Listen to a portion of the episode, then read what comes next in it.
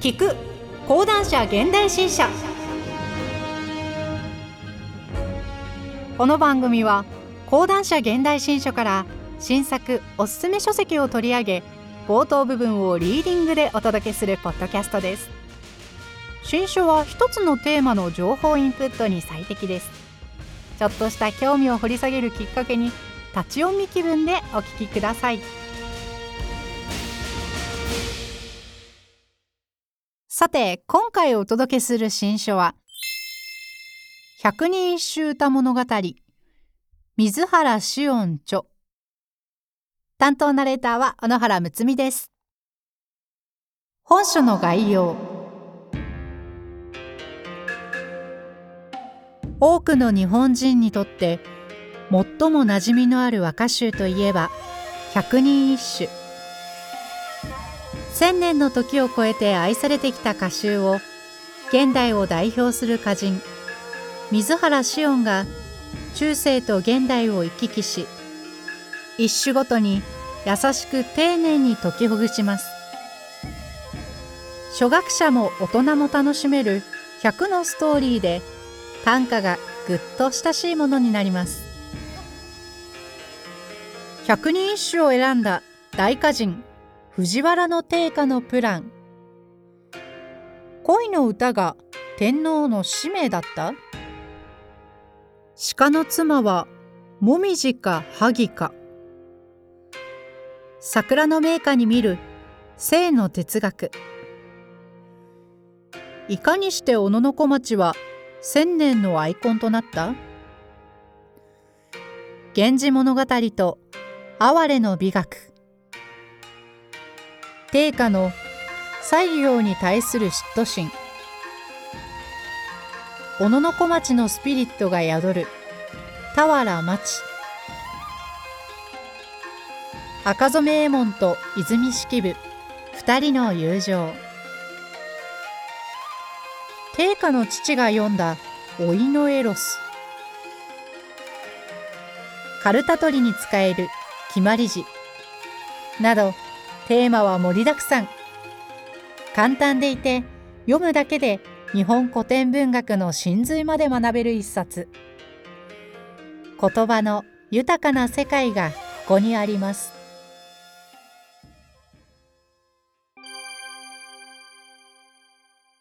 はじめに。皆さん百人一首というものはご存知だと思います。でもその意味や内容をしみじみと考えた方は案外少ないのではないでしょうか。私は実は歌人。つまり歌を作っている人間です。歌というものは百人一首の時代から全く形が変わっていなくて基本的に五七五七七の31音でできている詩です。我らかつて魚なりし頃語らいし物影に似る夕暮れ来たる水原紫音ビアンカ私たちが魚だった時一緒に話していた物影のようにほの暗く懐かしい夕暮れがやってきた。こういう歌を作っています。我らかつては録音なので、これは字余りといって昔からある技法です。でも、百人一首の古典和歌と私たちの現代短歌とは、形は同じでも中身はいろいろ変わっています。そこがとても難しいところなのですが、本の中でお話ししていきますね。この本では歌人として現代の視点でどこが面白いか読む百人一首ということをポイントにしたいと思います。有名な漫画の「ちはやふる」もありますから百人一首のカルタ大会についてはご存知の方も多いでしょう。そしてまた百人一首が平安後期から鎌倉時代の大歌人藤原の定家1162年から1241年によって選ばれたものだということもあるいはご存知かもしれません。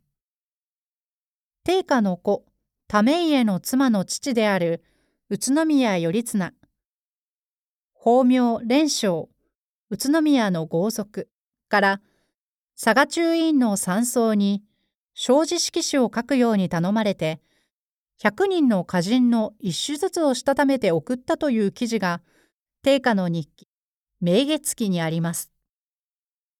どうもそれが百人一首と呼ばれるものになったようです。定家といえばやはり大歌人藤原春勢。1114年から1204年の子で新古今和歌集の選者であり代表的な歌人でもありました。歌集生涯の歌手周囲愚僧や歌論集近代集歌などがあり源氏物語などの注釈でも国文学の基礎になる業績を残しています。けれど、それが何という疑問も湧いてくるでしょう。私もそうでした。子供の頃のお正月には、家族や親戚が集まって、百人一首のカルタ取りをしたものですが、一体こんなもののどこが面白いのだろうと思っていました。ただ、絵札の多くに美しいお姫様。本当は女帝、持統天皇と皇女、釈子内親王、それから家妻である右大将道綱の母と義堂三子の母を別とすれば、他は宮廷に仕える女房たちですが、当時の私にとってはすべてお姫様だったのです。が描いてあるので、それを見るのが楽しみでした。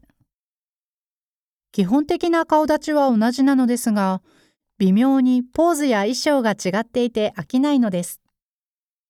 中でも、紫式部、清少納言、泉式部という王朝文学の有名人については、さすがに歌にも興味を持ちました。あらざらん、この世の他の思い出に、今ひとたびの会うこともがな。泉式部これは子供心にもただごとではないと感じました。この人一体どんな人なんだろうと強く心を惹かれました。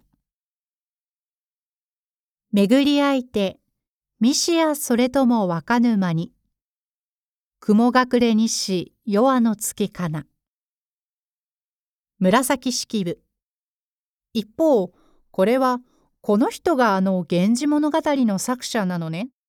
その割にはあっさりしているんだなぁと意外でした。世を込めて鳥の空音は測るとも。世に大阪の席は許さじ。清少納言。そしてこれはさっぱりわからなかったのですが、絶対許さないからねという高らかな宣言は素敵だと思いました。自分もこの人たちのように歌ってみたいなと恐れ多いことをうっすら願っていたような気がします。カルタは読み手がいて、それは大抵母やおばが受け持つのですが、本当に歌うように読まれるそれぞれの歌は、聞いていてとても気持ちが良いということもだんだんわかるようになった。カルタの名人になるには、上の句の最初が読まれたら、すぐ下の句が取れるように、百首すべて暗記しないといけないのですが、私には到底無理でした。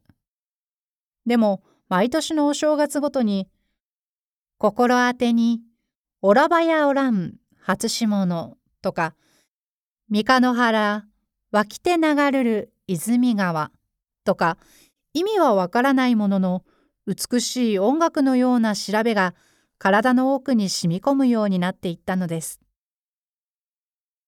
お正月とは限りません。もう少し大人になって恋をした時に、忘れじの行く末までは固ければ、今日を限りの命ともがな、や、会う見ての後の心に比べれば、昔はものを思わざりけり、といった歌を口ずさみたくなる場面に、それから幾度も遭遇しました。どちらも恋人と仰せを交わした後の歌ですが、詳しい歌の意味については本文をお楽しみに。とにかく歌が私の気持ちそのものだったのです。そして百人一首はなんと人の心をうまく歌っているのだろうと驚きました。しかも千年前のものが現代にも通用することに一層感動します。百人一首は恋の歌ばかりではありませんが、恋の歌が大変多いのは事実です。それは万葉集以来、恋というものが歌の中心にあったからです。冒頭の天智天皇のところでも書きましたが、恋は人間に限らず、およそこの世に生きる者の自然の営みです。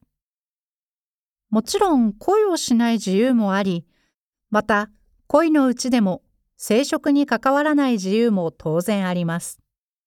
ただ、歌の歴史の中では、恋によって万物を繁栄させることが、いわば歌の使命だったわけなのです。そして特に恋につきものなのが、物思いでした。物思い、物を思うというのは、恋だけに限ったことではありませんが、特に恋をすると、人は得体の知れないものに取りつかれて、魂が落ち着かず、ふわふわしてしまうのですね。挙句の果てには、魂が自分の体から出ていってしまうことさえあるのです。皆さんも何か考え込むと、そういう感じになりませんか？百人一首には、この物思いがたくさん出てきます。それは現代の言葉では言いようがないので、そのまま使わせていただきます。百人一首を読み味わうことは、物思いをすることだと考えてください。百人の歌人たちと一緒に呼吸を合わせて、歌を口ずさみながら同じ物思いをしてみましょう。現代の私たちにとってもきっと楽しいと思います。そして、自分でも同じように歌を読んでみようという気になってくださったら、歌人としてこんな嬉しいことはありません。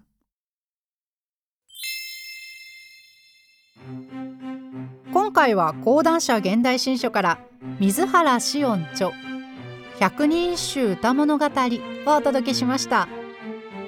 ぜひ町の本やオンライン書店などでお求めください。